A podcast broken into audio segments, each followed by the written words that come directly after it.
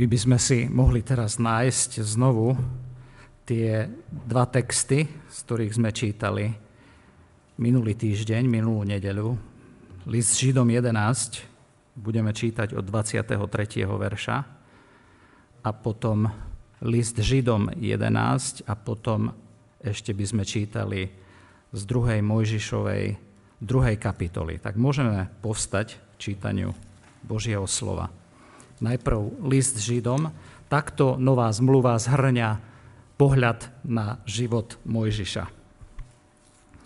Židom 11.23. Vierou Mojžiš, keď sa narodil, ukrytý, bol tri mesiace od svojich rodičov, teda svojimi rodičmi bol vierou, ich vierou ukrytý, pretože videli dieťa, že je krásne Bohu a nebáli sa rozkazu kráľovho. Vierou Mojžiš, keď už bol veľký, odoprel volať sa synom céry faraónovej a radšej si vyvolil trpieť a strádať s ľudom Božím, ako mať dočasný pôžitok hriešný.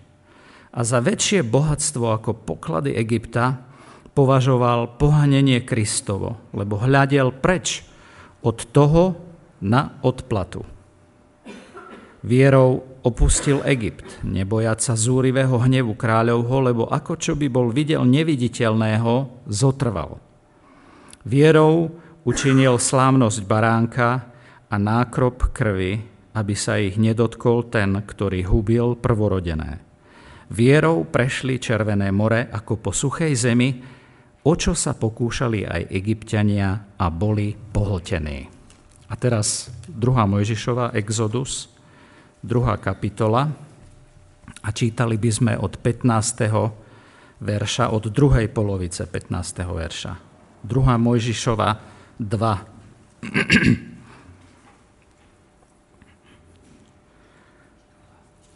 Ale Mojžiš utiekol od tváre faraónovej a býval v Madianskej zemi. A keď prišiel tam, sadol si pri studni. A madianský kňaz mal sedem dcer, ktoré prišli a ťahali vodu a nalievali do válovov, aby napojili stádo oviec a kôz svojho otca. Ale prídúc pastieri, odohnali ich. Vtedy vstal Mojžiš a pomohol im a napojil ich stádo. Keď potom prišli k svojmu otcovi, povedal, prečo ste sa dnes poponáhľali a prišli ste tak skoro? A oni riekli, nejaký egyptian nás vyslobodil z ruky pastierov, ba ešte nám i naťahal vody a napojil stádo. A povedal svojim céram, a kdeže je? Prečo ste tam nechali človeka? Zavolajte ho a bude jesť chlieb. A Mojžiš privolil bývať s mužom a Reguel dal Mojžišovi Ciporu svoju céru za ženu. A porodila syna a nazval jeho meno Geršom, lebo povedal, pohostín som v cudzej zemi. Toľko bolo sčítania Božieho slova. Tak e, dnes teda pokračujeme v sérii kázní na život Mojžiša.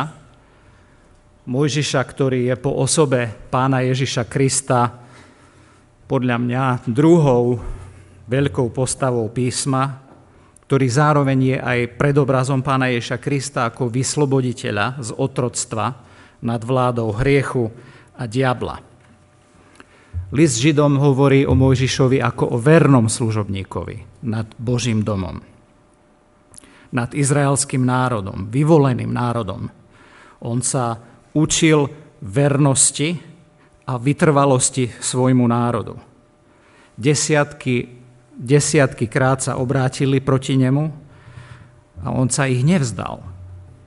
Pohrdali ním, pochybovali o ňom, hrozili mu, vyčítali mu, vyhrážali sa mu, nepočúvali ho a nakoniec ho chceli aj zabiť. Ale Mojžiš sa ich nevzdal, pretože ho pán Boh povolal a on bol poslušný Bohu a bol verný verný svojmu národu. Je na mieste otázka, že kde sa to tam zobralo? Ako sa k tomu dostal, k takej vytrvalosti, k takej húževnatosti, aj k takej pokore, zniesť pohrdanie a neveru svojho ľudu. Zvlášť keď také pohrdnutie alebo pochybovanie nevedel zniesť, keď nerozoznali jeho pomoc, keď zabil Egyptiana. Ja si myslím, že, takú, že sa k takej vytrvalosti, húževnatosti a nakoniec vernosti dostal cez skúsenosť púšte, aj skúsenosť púšte, čo bolo Božou prípravou v jeho živote. Božou školou v jeho živote. Že tá škola naozaj nebola nič iná ako škola púšte, škola obdobia bezvýznamnosti, škola obdobia v skrytosti, škola v samote, kde hlavný predmet, z ktorého maturujete, sa volá osamotenosť a ticho. Škola počas obdobia na púšti.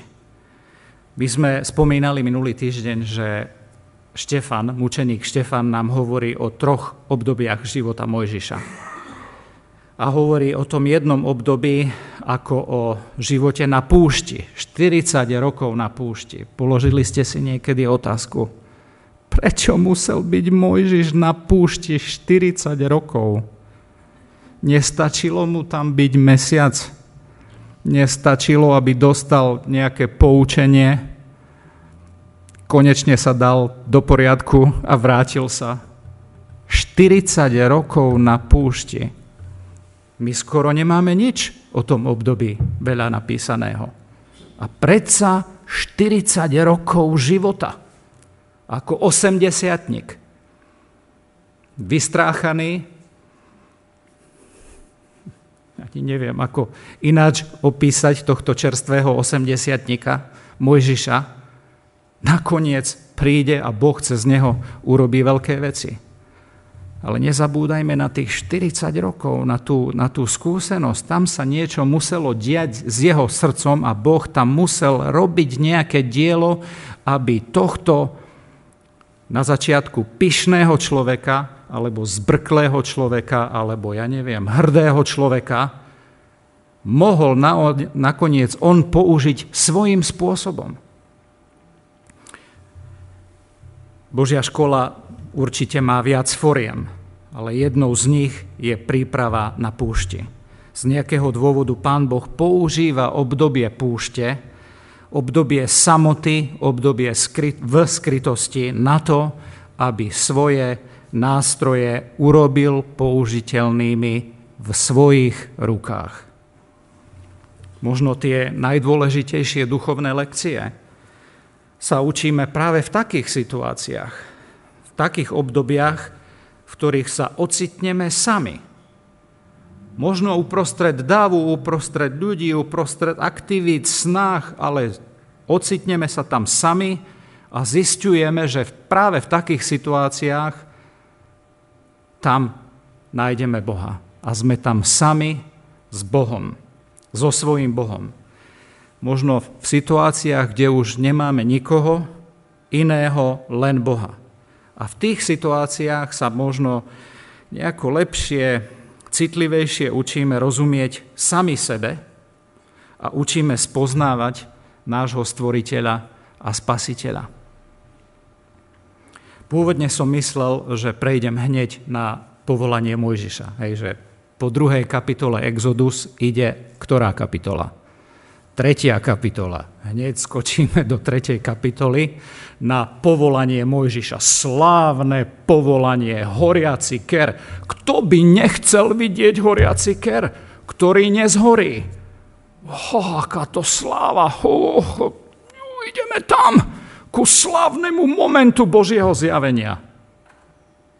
Ale či som chcel alebo nie, musel som sa vracať ku tichým momentom Božieho zjavenia, v jeho živote počas 40 rokov, keď bol obyčajný pastierik, keď naháňal sa za ovcami, keď nikto o ňom nevedel, iba zopar jeho najbližších. Neuveriteľné.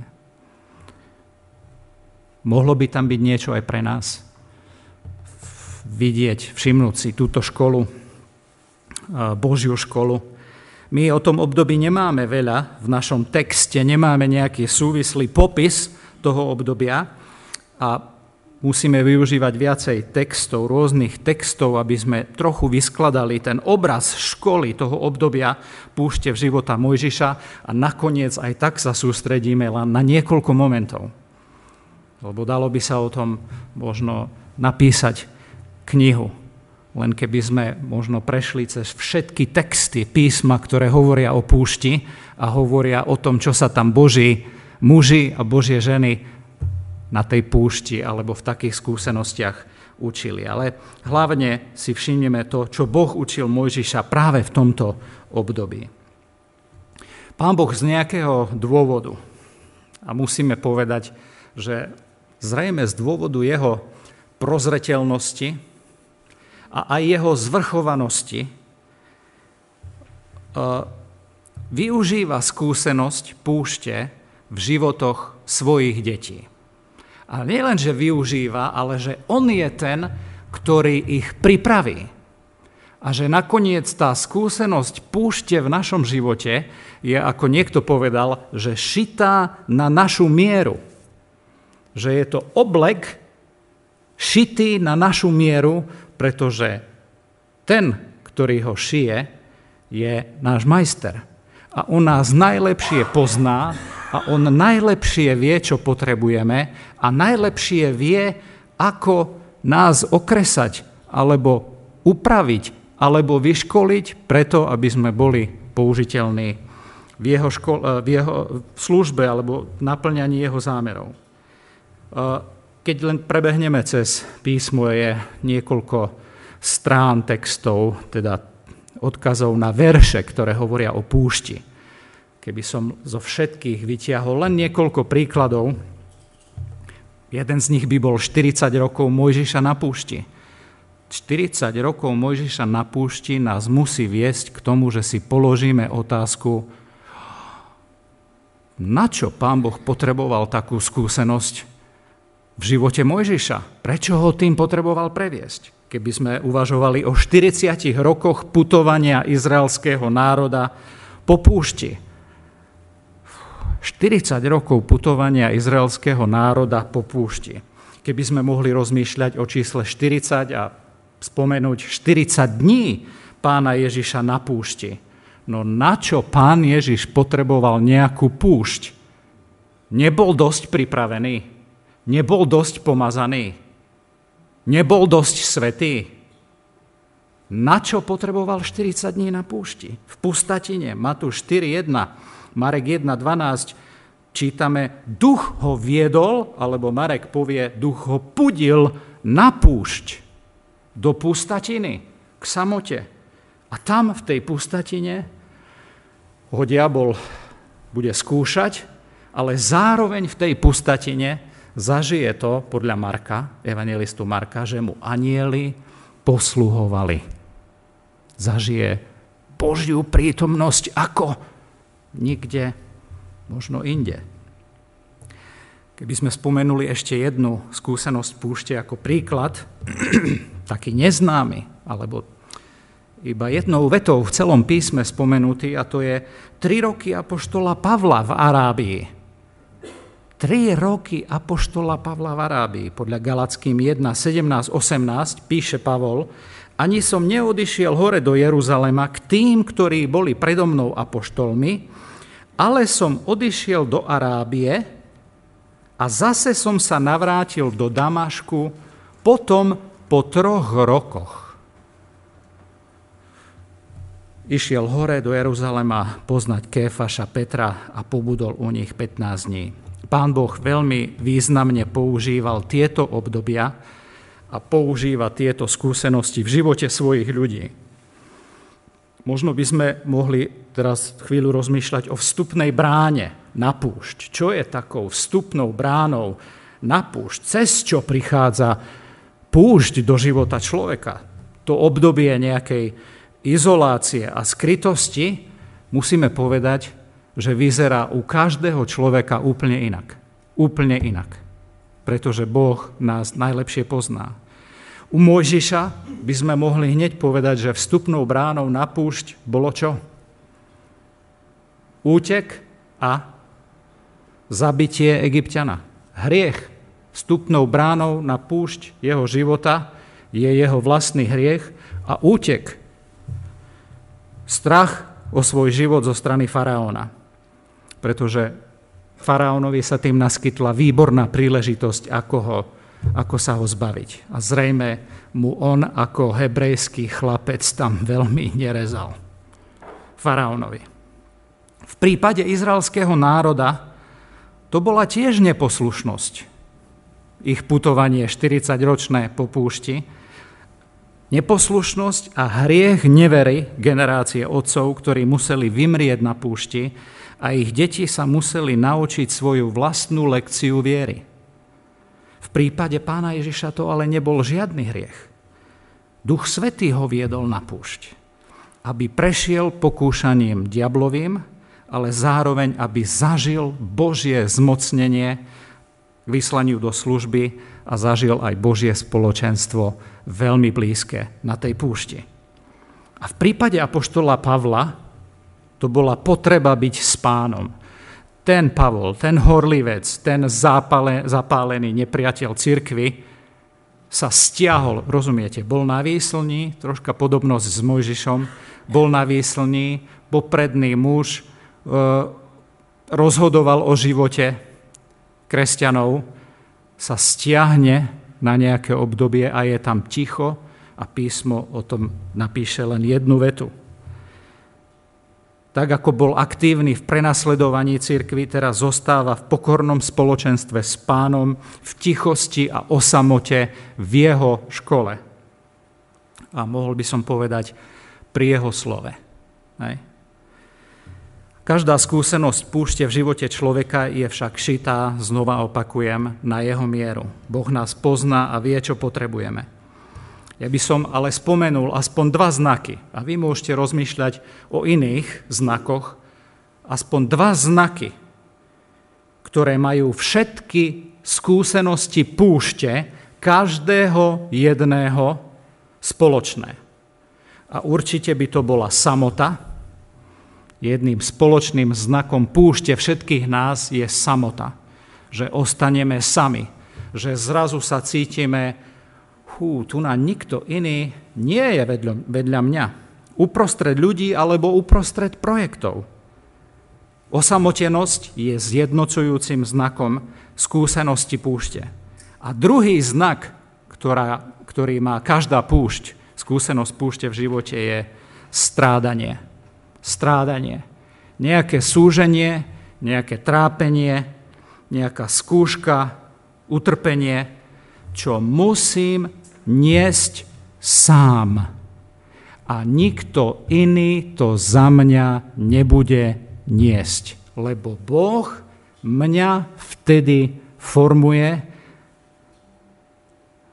mení, premieňa na obraz syna pána Ježa Krista. Nedokáže to za mňa niesť môj otec, moja matka, nedokážu to za nás niesť moje deti, nedokážu to za nás niesť naši manželskí partnery, naši spovedníci, môj blížny, ja to nesiem, ja to znášam, lebo ja som to, ktorého Boh niečo chce naučiť.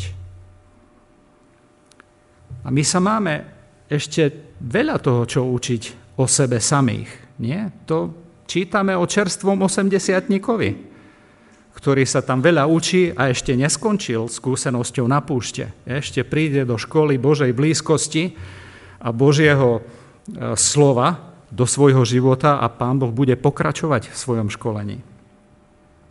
Ale preto je skúsenosť púšte školou seba poznávania že poznávame seba, svoje slabosti aj silné stránky a tiež v takých chvíľach sa musíme čosi naučiť o Bohu. Preto je skúsenosť púšte školou spoznávania Boha, spoznávania seba samého, kto som ja, že ešte nie som na tom tak dobre, ako si myslím, a spoznávania Boha, že je to ešte niekto väčší, ako si myslím, že naozaj je.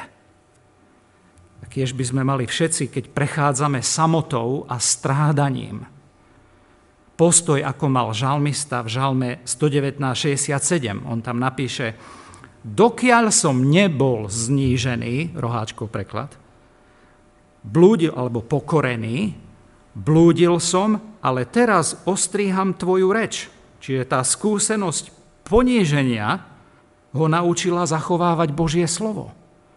Alebo o tri verše alebo štyri neskôr v 71. verši píše, Žalm 119, a teraz počúvajte, čo povie. Dobré mi je to, dobré mi je to, že som bol trápený.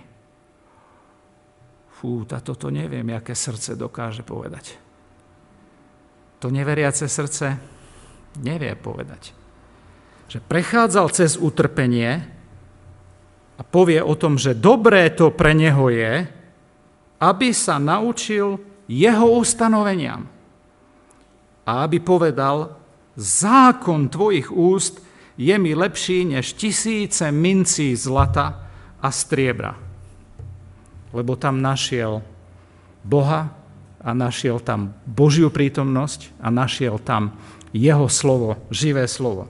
Tak kiež by sme, keď prechádzame cez skúsenosť púšte v živote, nikdy nezahorkli ale naopak povedali, oh, pane, v tvojej prozreteľnosti mi bolo dobré, že som prežil nejaké strádanie, aby som seba viac spoznal a aby som teba viacej spoznal. Aby sme sa cez našu skúsenosť púšte učili Božie lekcie v našom živote. Pretože jeho lekcie vždy majú význam. Vždy majú význam, keď ich prijímame vierou a o tom, že Mojžiš sa stal mužom viery, sme čítali v Židom 11. Vierou, vierou, vierou, vierou Mojžiš všetko to vykonal. Nakoniec vyjde z púšte, z tej skúsenosti, alebo aj z tej skúsenosti púšte, ako muž viery. Že nie je to zázrak, že nie je zahorknutý, že nie je stratený. Že nie je ten, ktorý nerozumie Božím cestám. Do púšte vchádza ako ten, ktorý nerozumie tomu, čo sa stalo, čo sa deje, čo sa to v ňom deje, čo okolo sa deje, ale vychádza nakoniec ako ten, ktorý začína rozumieť Božím cestám a Božím spôsobom. Aj keď tu musíme povedať, že ešte sa má veľa čo učiť. A to uvidíme hneď aj pri jeho povolaní. V Deuteronomiu 8.2, v 5. Mojžišovej 8.2 čítame krásny význam alebo popis významu púšte v živote izraelského národa. A kto to píše? Nikto iný ako Mojžiš.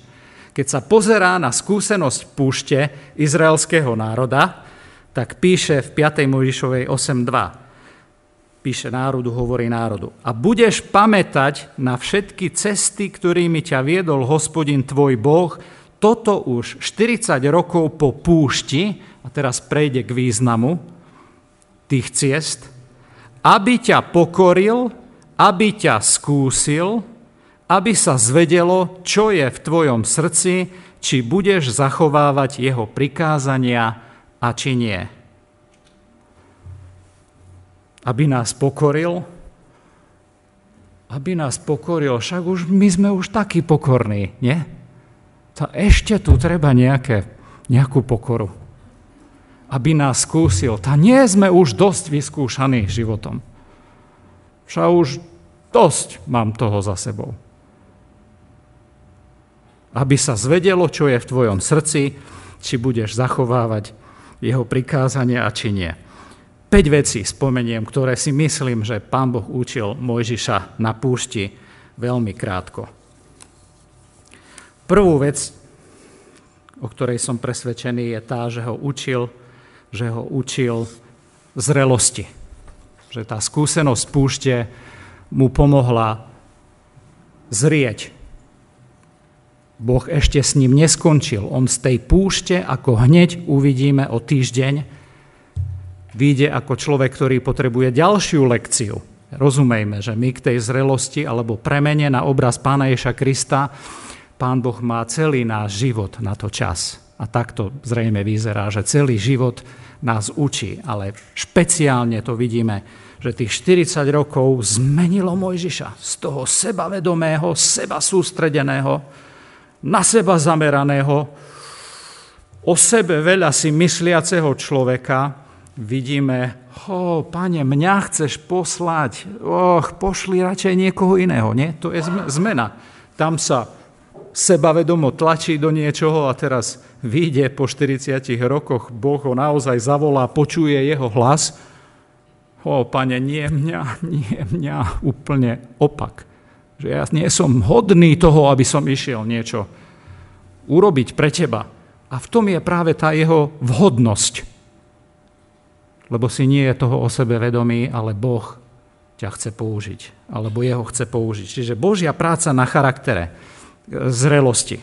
My tam môžeme kľudne povedať smelo, že Boh na púšti lieči pokorou jeho píchu, lebo predtým celý svet sa okolo neho krútil a teraz na púšti je úplne nevýznamný človek. Čo urobíš so svojím životom na púšti? tak on sa snaží aspoň robiť dobre vo všetkom. Príde hneď na púšť, tam si sadne, konečne si sadne od svojho snaženia. Sadne si kde? Čítame, že si sadne ku prameňu. Nádherný obraz, že až keď prestaneme a usadíme sa v Božej nejakej blízkosti, alebo aspoň stichneme, tak objavíme, prameň. Objavíme novú nádej v živote, ktorú Boh chce do nášho života dať. Že ešte to netuší, ale Boh už pripravuje pomoc pre neho. Jeho urazenú píchu tam rieši. V skutky 7 čítame, mučeník Štefan nám povie, že keď išiel pomôcť tomu, tým svojim bratom, mysliac že jeho Boh posiela aby im pomohol, tak oni ho odmietnú. Joj, tak keď ma nechcú, tak ja idem preč. To je jedna vec, ale strach zrejme o život tam hral väčšiu úlohu. Výbušný, zbrklý, konal neuvážene, sebavedomý potrebuje nie sebavedomie, ale Božie vedomie. Potrebuje si byť vedomý Boha viacej. Čiže zrelosť, Božia práca na Mojžišovom charaktere. Mne sa páči verš Efeským 4.20, mohli by sme si to prečítať, Efeským 4.20, 24. To zrejme Pán Boh robí kvôli tomu, že máme také vrstvy naobliekaného telesného správania, aj mechanizmov a aj osemdesiatnici. Hej, vidíme pri Mojžišovi žiaľ, alebo Vďaka Bohu, že aj na 80 Boh robí. V Efeským 4.20 čítame, ale vy ste sa tak nenaučili Krista, akže ste ho počuli a ste v ňom vyučení, ako je pravda v Ježišovi, aby ste zložili podľa starého spôsobu žitia vo vás vládnuvšieho starého človeka, ktorý sa pohne, začne hýbať v klamných žiadostiach, a obnovovali sa v duchu svojej mysle a obliekli si nového človeka, stvoreného podľa Boha v spravodlivosti a svetosti pravdy. Tak Pán Boh niekedy využíva skúsenosť púšte a možno, že nič iné tam nami tak nezatrasie, ako práve tá skúsenosť to osamotenia a toho strádania, že zoblečie nejakú vrstvu z nás. Lebo nechce, aby sme takto ďalej fungovali.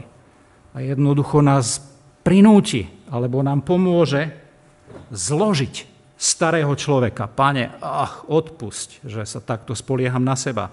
Odpusť, že takto reagujem v takých situáciách. Telesne. Tak Boh chce, aby sme to zložili. Aby sme sa učili chodiť vierou a obliekli si nový spôsob života, ktorému vládne Kristus. Tak to je prvá vec, zmena alebo premena k zrelosti cez tú skúsenosť na púšti. Druhú vec, ktorú ja tam vidím, je, že Mojžiš potrebuje sa ešte viacej identifikovať so svojim národom. V Exodus 2, 19 čítame, všimnite si, ako ho tie ženy, tie dievčatá vidia, ako sa na neho pozerajú.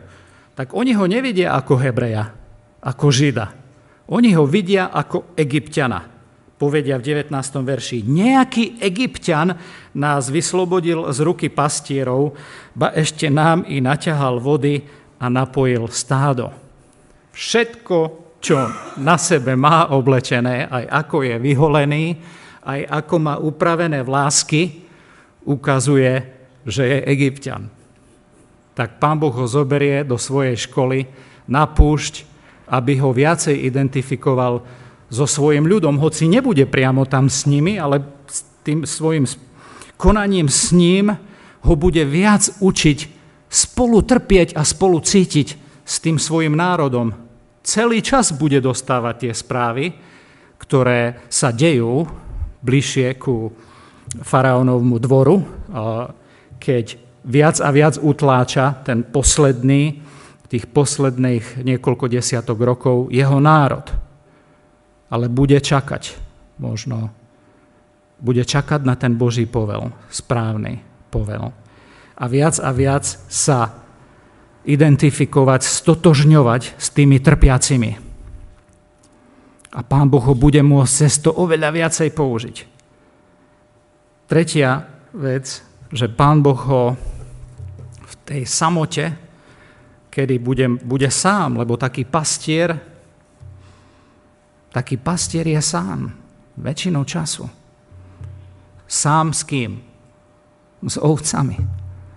Tak Pán Boh ho bude cez toto pastierstvo, pasenie oviec učiť, bude ho učiť teraz už nie veliť, veliť ako kapitán alebo generál v armáde, ale bude ho učiť viesť tie ovce. V Exodus 2, 21 čítame, a Mojžiš privolil bývať s tým mužom, Jetrom, Reguelom, otcom Cipory. Privolil bývať a v 3. kapitole, prvom verši čítame, tu si všimnite jeho biznis úspech Mojžiša na púšti, skúsenosti púšte. A Mojžiš, berte do úvahy, že je to po 40 rokoch, hej, tak po 40 rokoch Mojžiš pásol stádo, ktoré patrí komu? Jetrovi, jeho svokrovi. On ani nemal svoje vlastné stádo. To je slabý živnostník, nie? Slabý biznismen. Tá čo si nemyslel na seba. Tá on pasie stádo svokrovi. Ďalších 40 rokov a pasie to s celou vervou, pasie to, ako keby to bolo jeho, tak sa stará o tie ovce. A cez to ho bude Boh učiť a učí ho starostlivosti o ovce, ak by som len štyri veci vypichol, starostlivosti o ovce, že musí hľadať v tej nehostinej krajine pašu. No to je, keď by ste si našli obrázky z toho Midianska, z tej časti Sinajského poloostrova. No, to je, to je neuveriteľné. To je samá, to je samá skala, samá pustatina. Tam niečo nájsť je riadny zápas. Čiže bude sa o nich, bude im hľadať tú pašu, starať sa o nich, liečiť, bude ich viesť. Ovce nie sú najmúdrejšie zvery, bude potrebovať Vytrvalosť, to je druhá vec, ktorú Boh ho učí cez spasenie stáda, vytrvalosti. Uh,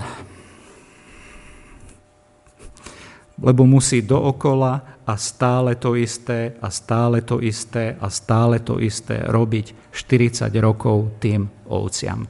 A ovce po 40 rokoch nie sú múdrejšie ako na začiatku. Stále to isté. Jakub 1, povie veľmi krásne, môžeme si nájsť, môžeme si nájsť ten verš Jakub 1. Druhý verš, až po štvrtý by som prečítal. Považujte to za každú radosť, moji bratia, keď na okolo upadáte do rôznych pokušení, skúšeň, skúšok, skúšania, vediac, že dokázanosť vašej viery pôsobí trpezlivosť. On sa bude dokazovať ako verný pri pasení oviec. Ide mu o tie ovce ako o životy nejakých ľudí. A trpezlivosť nech má dokonalý skutok, aby ste boli dokonali a celí, nemajúci v ničom nedostatku. A preto písmo povie, že Mojžiš bol verný nad celým domom Božím. Lebo sa to učil aj pri tom, že oh, si uvedomoval, toto stádo nepatrí mne. Preto Božie slovo o ňom povie, že hú, Ježiš je veľkňaz. Mojžiš je len jeho nejaký spolupomocný pastier. Tak Mojžiš sa toto učí. Učí sa chrániť tie ovce, Učí sa nevzdávať v žiadnej situácii, v tej starostlivosti a ochrane oviec. Štvrtá vec. Slovo púšť znamená tiež uh, hovoriť. Tam je koreň slova v hebrejčine, ktorý znamená hovoriť. Zaujímavé, nie? že pán Boh na púšti bude učiť Mojžiša načúvať jeho hlasu. A zrazu osamotenosť, samota sa stane výhodou.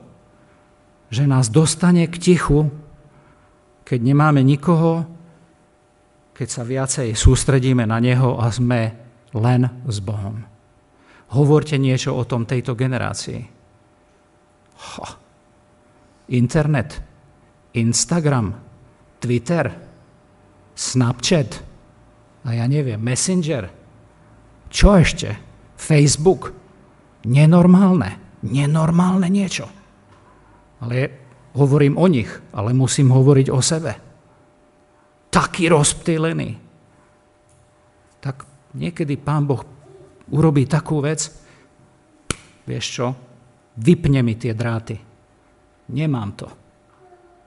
Dostane ma do skúsenosti púšte, kde ani Twitter, ani Messenger, ani Snapchat, ani Facebook, ani Instagram, ani ja neviem, jaké ešte čo, mi nepomôže. A učí ma počúvať jeho hlasu. A to je v slove púšť. V slove púšť. Hovoriť. Aby sme videli Božie veci. Žalm 119 povie dokonca takú vec, že pane, modlím sa, lebo prosím ťa, pomôž mi vidieť divy v tvojom zákone. A čo, nemáš dovtedy Boží zákon? Nečítaš si dovtedy Božie slovo? Nie, my potrebujeme takúto Božiu milosť, aby sme videli divy v Božom zákone, aby sme videli zázrak zjavenia Boha, odkrytú jeho postavu, osobnosť, jeho dielo, jeho milosť. To sa nedá vidieť len tak.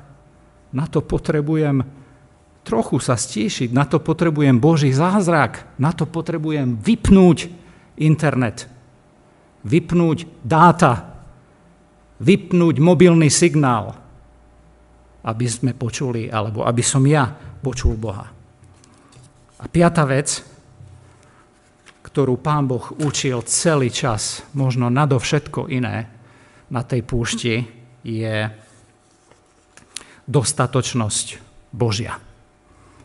Pán Boh učil Mojžiša nespoliehať sa na svoje telo. Pavel Apoštol volá ako vyznanie svojho života, že ja by som sa mohol spoliehať na telo, na telesnosť, čo všetko mi telesnosť zabezpečila, ale naše dúfanie nech je v hospodina, nech je v Boha, nech je v pomoc a moc Ducha Svetého a nie, a nie v to, čo ja dokážem, preto pán Boh, a to si všimneme pri tretej kapitole, keď budeme hovoriť o jeho povolaní, nezačína najprv tým, že mu zjavuje svoje meno. On mu najprv zjavuje, kto je. Ja som, ktorý som. Ja som, povedz mi meno, aby som vedel, čo mám povedať. Vieš čo? Nesústreť sa na meno. Ja som, ktorý som, alebo ako Luther to dobre preloží, a budem, ktorý budem. Ja budem ten, ktorý mám byť a ktorým som vo všetkých okolnostiach tvojho života. Lebo ja sa nemením. A ja stačím na všetky okolnosti tvojho života. Tak toto sa bude učiť potom ešte ďalších 40 rokov s izraelským národom. Áno, každého skúsenosť púšte je šitá na mieru, skúsenosť púšte v tvojom živote nedokáže za teba niesť nikto z ľudí. Sám to potrebujem prežiť, sám sa naučiť Božím ustanoveniam a spôsobom Božím. Neviem, čo alebo čím niekto v tejto miestnosti prechádza. Jedno však viem veľmi iste – tej skúsenosti púšte nie si sám. Boh tam je s tebou. To On ťa nakoniec nesie, ak otvoríš svoje oči a k tomu uveríš. V 5. Mojžišovej 32. kapitole v 4. verši čítame slova Mojžiša, tohto Mojžiša, ktorý 40 rokov strávi v skrytosti na púšti, Takto sa pozerá na skúsenosť púšti jeho národa. Hospodin našiel ho, myslí svoj ľud, hospodin našiel svoj ľud a môže si tam každý z nás dať naše meno. V pustej zemi. Hospodin našiel svoj ľud v pustej zemi a na pustine, v hukote, alebo iný preklad, zavíjaní divokej púšte, obňal ho, znamená úzkostlivo sa o ňo staral, chránil ho ako zrenicu oka. Tak toto je Mojžišov pohľad na púšť izraelského národa.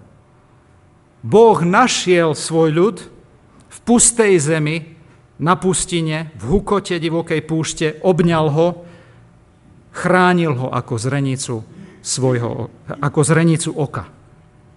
Boh našiel svoj ľud, objal svoj ľud, úzkostlivo sa o neho staral a chránil ho ako zrenicu oka. Pán Boh je, Pán boh je v tvojej skúsenosti púšte oveľa bližšie, ako si myslíš.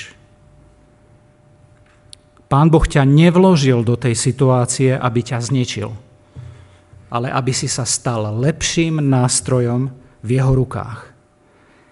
Keď prepáli strusku, budeme čistejší. Čistejší, čistejšie zlato alebo čistejšie striebro. Chyťme sa jeho ruky. On je pán všetkých púští. On je skutočný vodca, on je skutočný vysloboditeľ, on je skutočný vykupiteľ a ja a ty sme objekt jeho lásky. Sme zrenicou oka, ktorú úzkostlivo chce chrániť a zachrániť. A nesmieme zabudnúť na jednu dôležitú vec, alebo najdôležitejšiu. Pán Ježiš Kristus prešiel najhoršou púšťou, aká kedy bola a aká kedy je. Za všetkých nás, za všetkých nás. On sám bol drvený samotou poslušnosti.